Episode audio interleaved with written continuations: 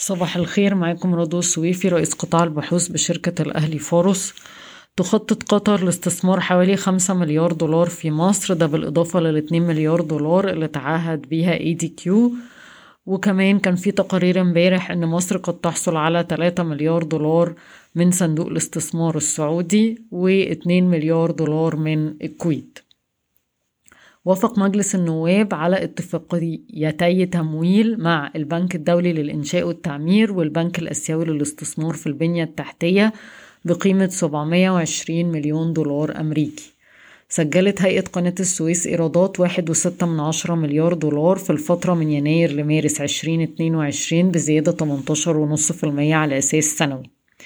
تجري تركيا وإسرائيل مناقشات لبناء خط أنابيب غاز يمتد بين البلدين وده طبعا هيعمل نوع من أنواع المنافسة على فكرة أن مصر تبقى مركز لتصدير الغاز لأوروبا ولذلك بتدرس مصر مع اليونان إنشاء خط أنابيب جديد تحت سطح البحر يسمح لمصر بتصدير الغاز مباشرة إلى أوروبا. ارتفع استخدام المازوت في محطات توليد الكهرباء من 3% من مزيج الطاقة إلى حوالي 12% وإحنا اتكلمنا على الموضوع ده كذا مرة. وبلغ حجم استهلاك الغاز الطبيعي 47 مليون طن الكهرباء بتستهلك منه 60% والقطاع الصناعي 12% والقطاع المنزلي 6% وافق مجلس النواب على قانون لزيادة أجور القطاع العام والمعاشات في شهر إبريل بنسبة زيادة 8% ام اي سجلت أرباح ضعيفة بس كانت متوقعة يعني هي الأرقام طلعت موافقة مع توقعاتنا. الربع الرابع كان أرباحه 40 مليون جنيه مصري بانخفاض 43% على أساس سنوي وعام 2021 كانت الأرباح 368 مليون جنيه بارتفاع نص في المية على أساس سنوي والسبب هو النمو الضعيف للإيرادات أربعة في المية تقريبا. الهوامش كانت ثابتة لكن كان في مخصصات كتيرة ليها علاقة بالتمويل متناهي الصغر. والسهم بيتم تداوله عند مضاعف ربحية تقريبا عشر مرات لعام عشرين اتنين وعشرين. ستطلق وزارة المالية نظام الفواتير الإلكترونية لمعاملات ال business to consumer أو من المؤسسات للأفراد يوم الجمعة واحد أبريل. وطبعا بفكركم إن شركة e-Tax التابعة ل e-finance هي اللي بتشتغل مع الحكومة على نظام الفاتورة الإلكترونية.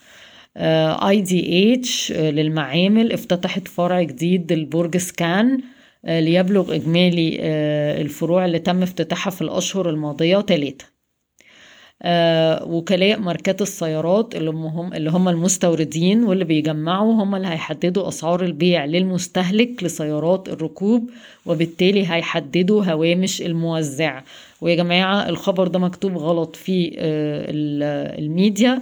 ومكتوب إن أسعار السيارات هيتم تثبيتها وده خبر غير صحيح. هما بيقولوا إن الوكلاء هتحدد السعر للمستهلك علشان الموزعين والوكلاء ما يستغلوش ويحطوا هوامش على مزاجهم. والقرار هيبتدي من النهارده. طيب مبادرة Go Green لاستبدال السيارات القديمة بسيارات أخرى تعمل بالوقود المزدوج اللي هي تبع الحكومة.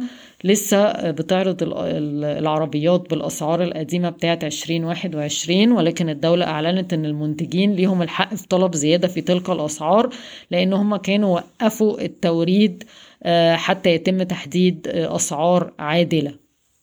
دومتي رفعت أسعار البيع بنسبة 10 ل 20% بسبب ارتفاع تكاليف المواد الخام وانخفاض قيمة الجنيه المصري أمام الدولار.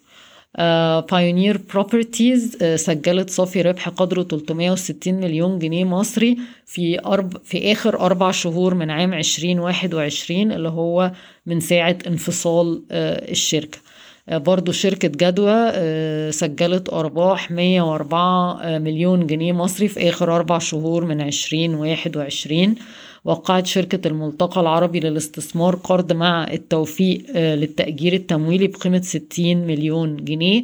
وأيدت محكمة القاهرة استئناف شركة العربية للاستثمارات في الدعوة القضائية اللي رفعتها آه، ضد شركة بيجو بقيمة 150 مليون يورو وبالتالي القضية هتستمر. بشكركم ويوم سعيد.